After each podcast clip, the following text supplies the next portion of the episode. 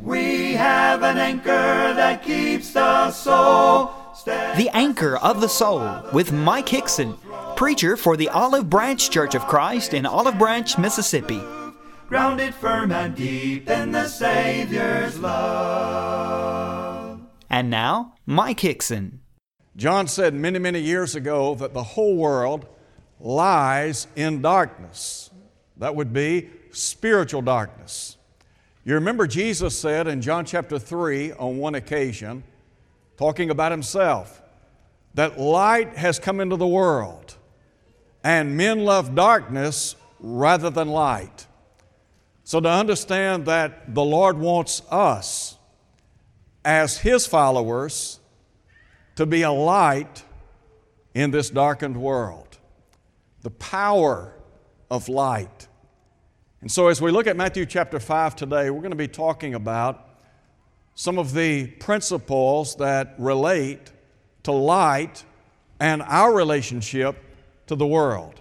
I want to begin by, first of all, calling attention to the fact that there is an obligation.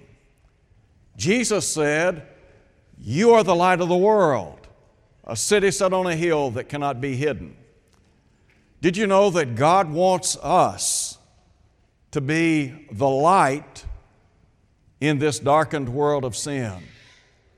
Now, you know, we talk about light and the power of light. To understand that a Christian, according to Jesus, is to be an individual light. Collectively speaking, the idea is that the church is to be the institution of light. Now, what about our state in Christ? You remember Paul would say in Colossians chapter 1 that through our obedience to the gospel, we have been delivered out of, listen to him, the power of darkness and translated into the kingdom of God's dear Son.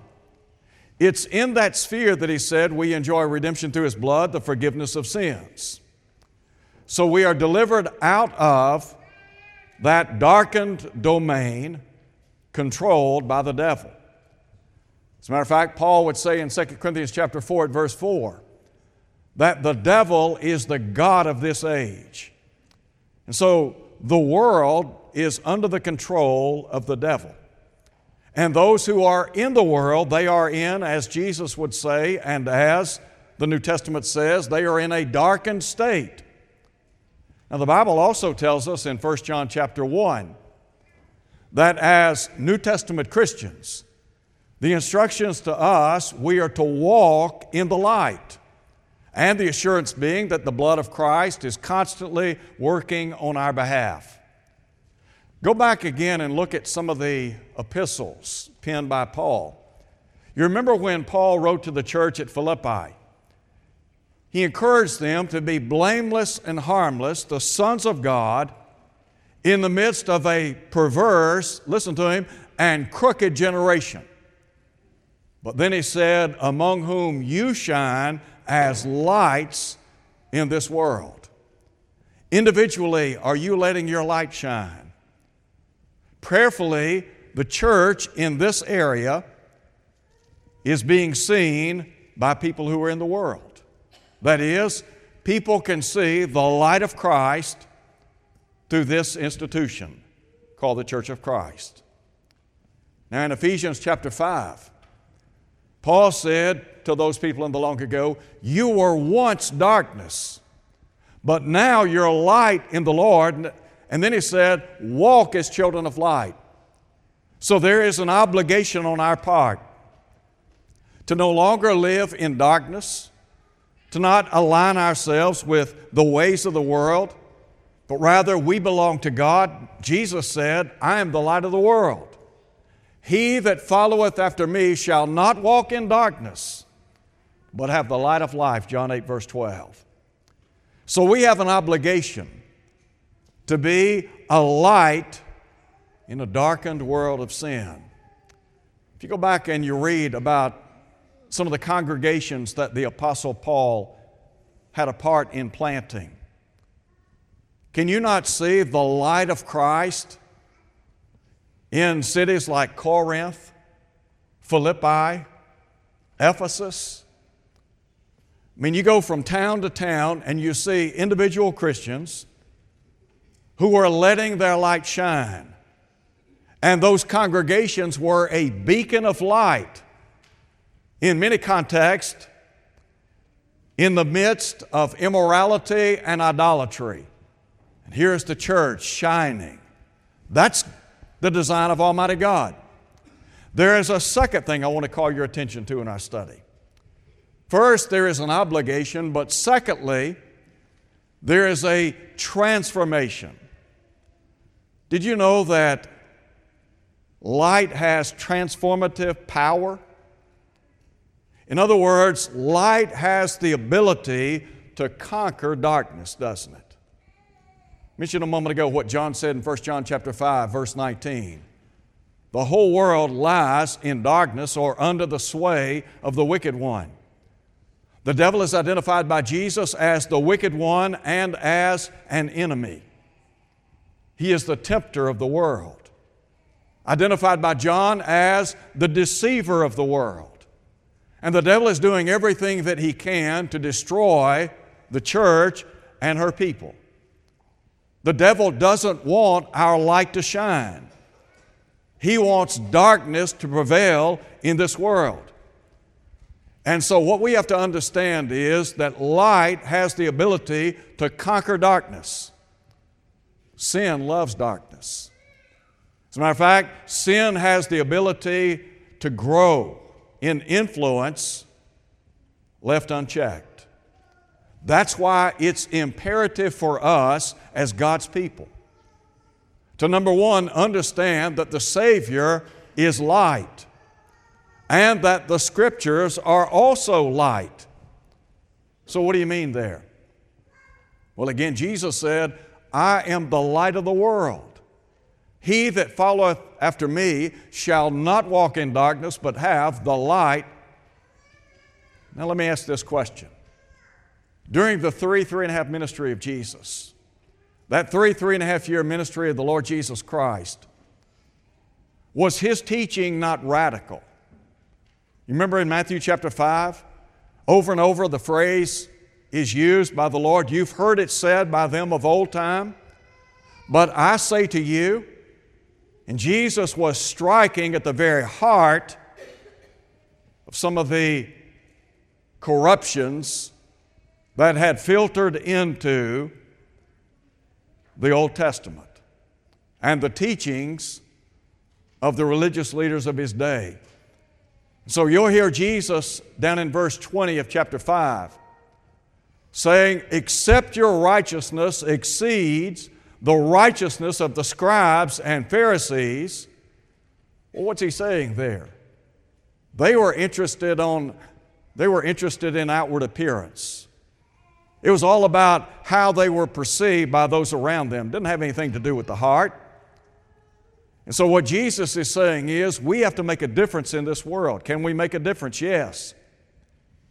Look at some of the things that are plaguing not just this nation, but around the world.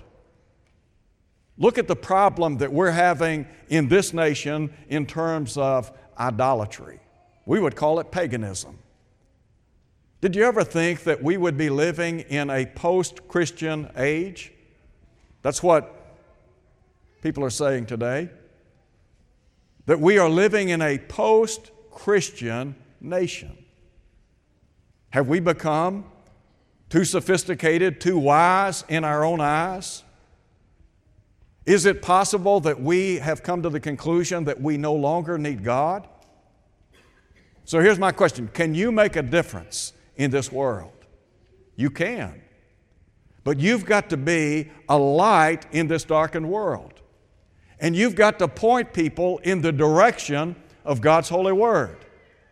Now, I want you to think about something for a minute. Light has the ability to conquer darkness.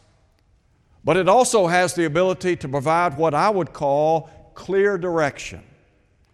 Ever tried driving at night without your lights on? Doesn't work so well, does it?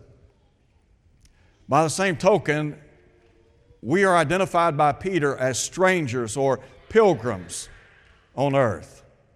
Jeremiah said, It's not in man that walks to direct his own steps. I can't plot and plan my way through life without some type of divine direction. Where then does that direction come from? Well, it comes from the Word of God, doesn't it? Didn't the psalmist say, Your word is a lamp unto my feet and a light unto my pathway? I said a minute ago, sin loves darkness. So the responsibility that we have is to allow the truth of Almighty God to shine in this world. The devil wants to deceive people, he wants to keep them in darkness. And the only thing that we can do is point people in the direction of the Savior, who is the light of the world, and the scriptures that provide light that can get us home safely. You will not get to heaven without following this book right here that we call the Bible. I can tell you that. You will not get there. Now, the Bible says, Paul writes in 2 Timothy chapter 3, all scripture is inspired of God. Now, listen to what he said, and is profitable. God's Word has the ability to profit your life. How many people in this nation realize this book right here can bring them abundant, abundant blessings? It's amazing how people have become hostile to the very book that is intended to be a blessing in life, not a curse. You would think, listening to some people, that there's something wrong with this book. Fact of the matter is, people need this book. Homes need this book. Our government needs this book. Corporations need this book. Why? Because Paul said it is profitable. And there are people in our world today. I saw a sign earlier today, somebody was holding a sign, and the caption said, Jesus loves abortion. That is a blatant lie. And unless we shine the light of God's Word on those who are actively promoting abortion, then people will continue to murder. And that's exactly what it is it's murder. I don't care who you are, I don't care what your position is in life, doesn't matter what your race, doesn't matter what your intellectual standing may be in the community. If you are for abortion, you are for sin. Bottom line. That's it. And there are people today that are advocating abortion rights. So, how do we overturn that? Well, we've got to take the light of God's Word and shine it on sin. The devil wants to keep people in darkness, and if he can keep people in darkness, they'll remain lost. I said the Bible has the ability to provide clear direction. Light has that ability, doesn't it? The psalmist said in Psalm 43 3, Send out your truth and light. Again, the psalmist said, Your words, a lamp unto our feet, a light unto our pathway. We've got to be willing to take a stand in this world and be a light. The world is living in darkness. And here's the real tragedy of it, and this is what a lot of folks miss. The world is not only living in darkness, the world is lost in darkness. Now, we don't like to talk about people being lost today. In this age of political correctness, it's all about saying things that won't ruffle feathers. Well, the Bible says it straight up. All have sinned and come short of the glory of God. And the only remedy for a lost condition is Jesus, the Son of God. The Bible says in Ephesians chapter 2 that if you don't have a relationship with God, you are without hope. But verse 13 says, But now in Christ Jesus, you that once were far off are made nigh, brought near by what means? By the blood of Christ. And the Apostle Paul said that when we obey the gospel, as I mentioned a moment ago, we're delivered out of the power of darkness. We're delivered from that state of doom. You mean to tell me that I could be lost because I'm living in sin? Well, here's what the Bible says, Romans 6:23. Don't take my word for it. Listen to what the, the Bible says. The wages of sin is death. That is eternal separation from Almighty God. To be severed from the presence of God forevermore. So we got to point people to Jesus. Why? Because He is the way, truth, and life, isn't He? Isn't that what He said? Was it not the apostles who said, Neither is there salvation in any other? There is no other name under heaven given among men whereby we must be saved, Acts 4.12. In our day and time, people will, people will tell you straight up, you don't have to believe Jesus is the Son of God to go to heaven. You don't have to follow the teaching of Christ to enjoy utopia. You can follow Jesus, you can follow Muhammad, you can follow Buddha or anybody else. It's no big deal. You'll all reach the same place. That's not what the Bible says, is it? So the world is living in darkness and the world is lost in darkness. And yet, listen to what Jesus said I am the way, the truth, the life. No man comes unto the Father but by me. Take note of what he said in John chapter 10 I have come that they might have life and have it more abundantly. Do you think that the message of Christ, planted in honest and good hearts, will resonate? Don't you think that there are people in our country, in our world today, that are looking for something better? Some are looking for something, they just don't know what they're looking for. When you go back and look at the book of Ecclesiastes, Solomon is trying to fill that void or vacuum in life. He tried to fill it with power, popularity, material possessions, pleasures. Listen, he had it all, he tried it all. And Solomon said, The conclusion of my study is that life is about fearing God and keeping His commandments. And there are people in our world today, if we would just sit down and talk to them about the Bible and say, you know what, this book right here can change your life for the better. Do you want a better marriage? Here it is right here. Here's the pattern for a better marriage. Would you like to become a more effective parent? Would you like to know that your children will have success in the future? Here's the pattern right here. Would you like to change the dynamics of some of the social problems and injustices that we see taking place in our world today? Here it is. This is a pattern right here. God's Word can bless our lives. That's why the psalmist again said, Your Word is a lamp unto my feet, a light unto my pathway. And again, no wonder he said, I stood in awe of your Word. I mean, this is the very Word of God. The Hebrew writer said it's living and active and sharper than any two edged sword. This book can transform your life. Do you believe that? I have known some folks that have lived what we might say, they, they lived a hard life.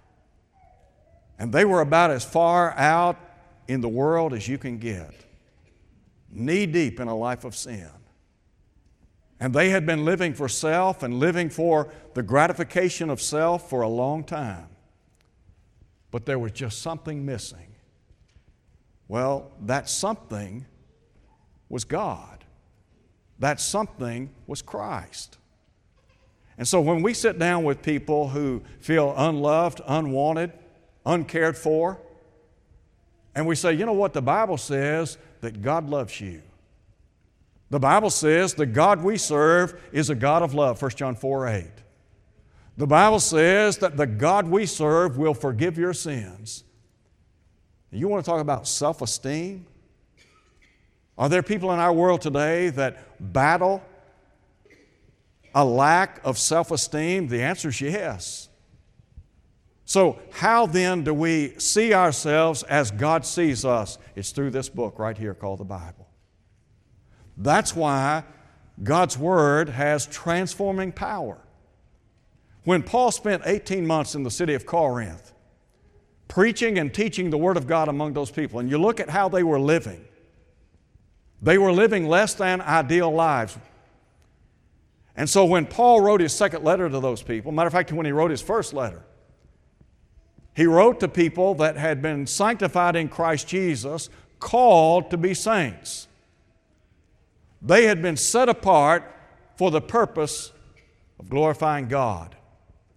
And so Paul would write his second letter and he'd say, If any man is in Christ Jesus, he is a new creation. Old things have passed away, behold, all things have become new.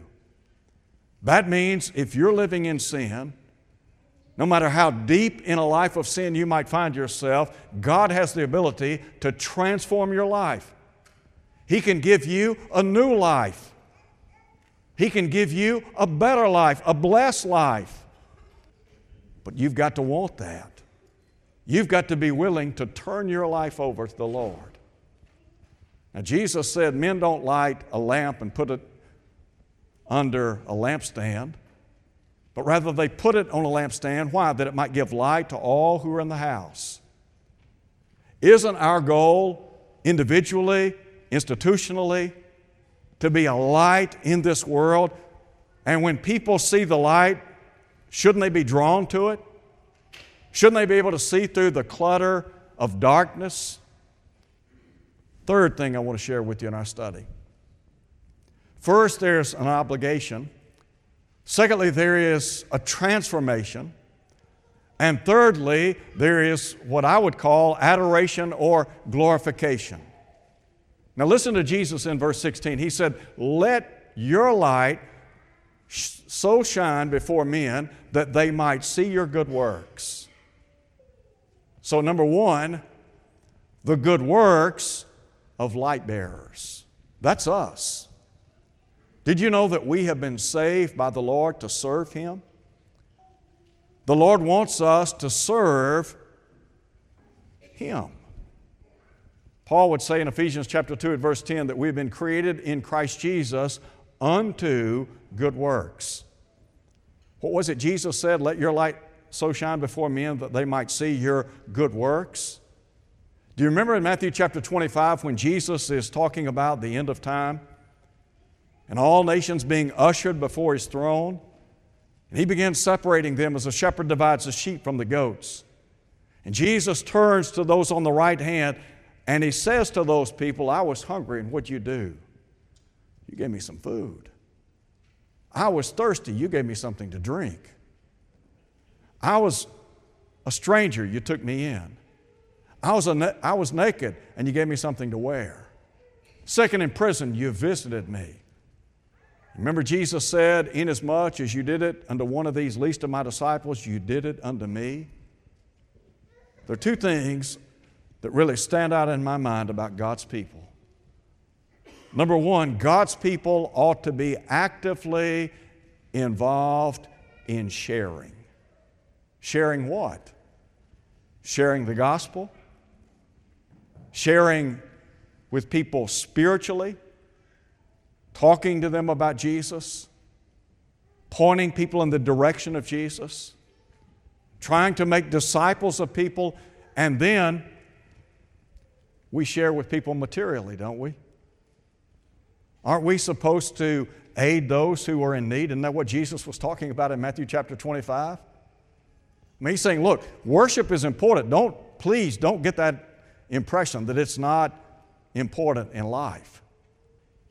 But what's important in the Christian life is also to be active in serving other people. So we're willing to share. But then, why do we do that? Why do you engage in good works? Why would you take the time out of your life, out of your schedule, to sit down and study the Bible with somebody? Why would you tell others about Christ? Why would you try to help those who are in need? I can tell you why because you care. It's about sharing and it's about caring. Yesterday, there were a number of folks from here who attended the funeral of Saul Green, Miss Geraldine's husband. A couple of weeks before that, many of us came together to pay homage to Brother Herman. Why did we do that? I mean, why did we take the time to go and to pay homage?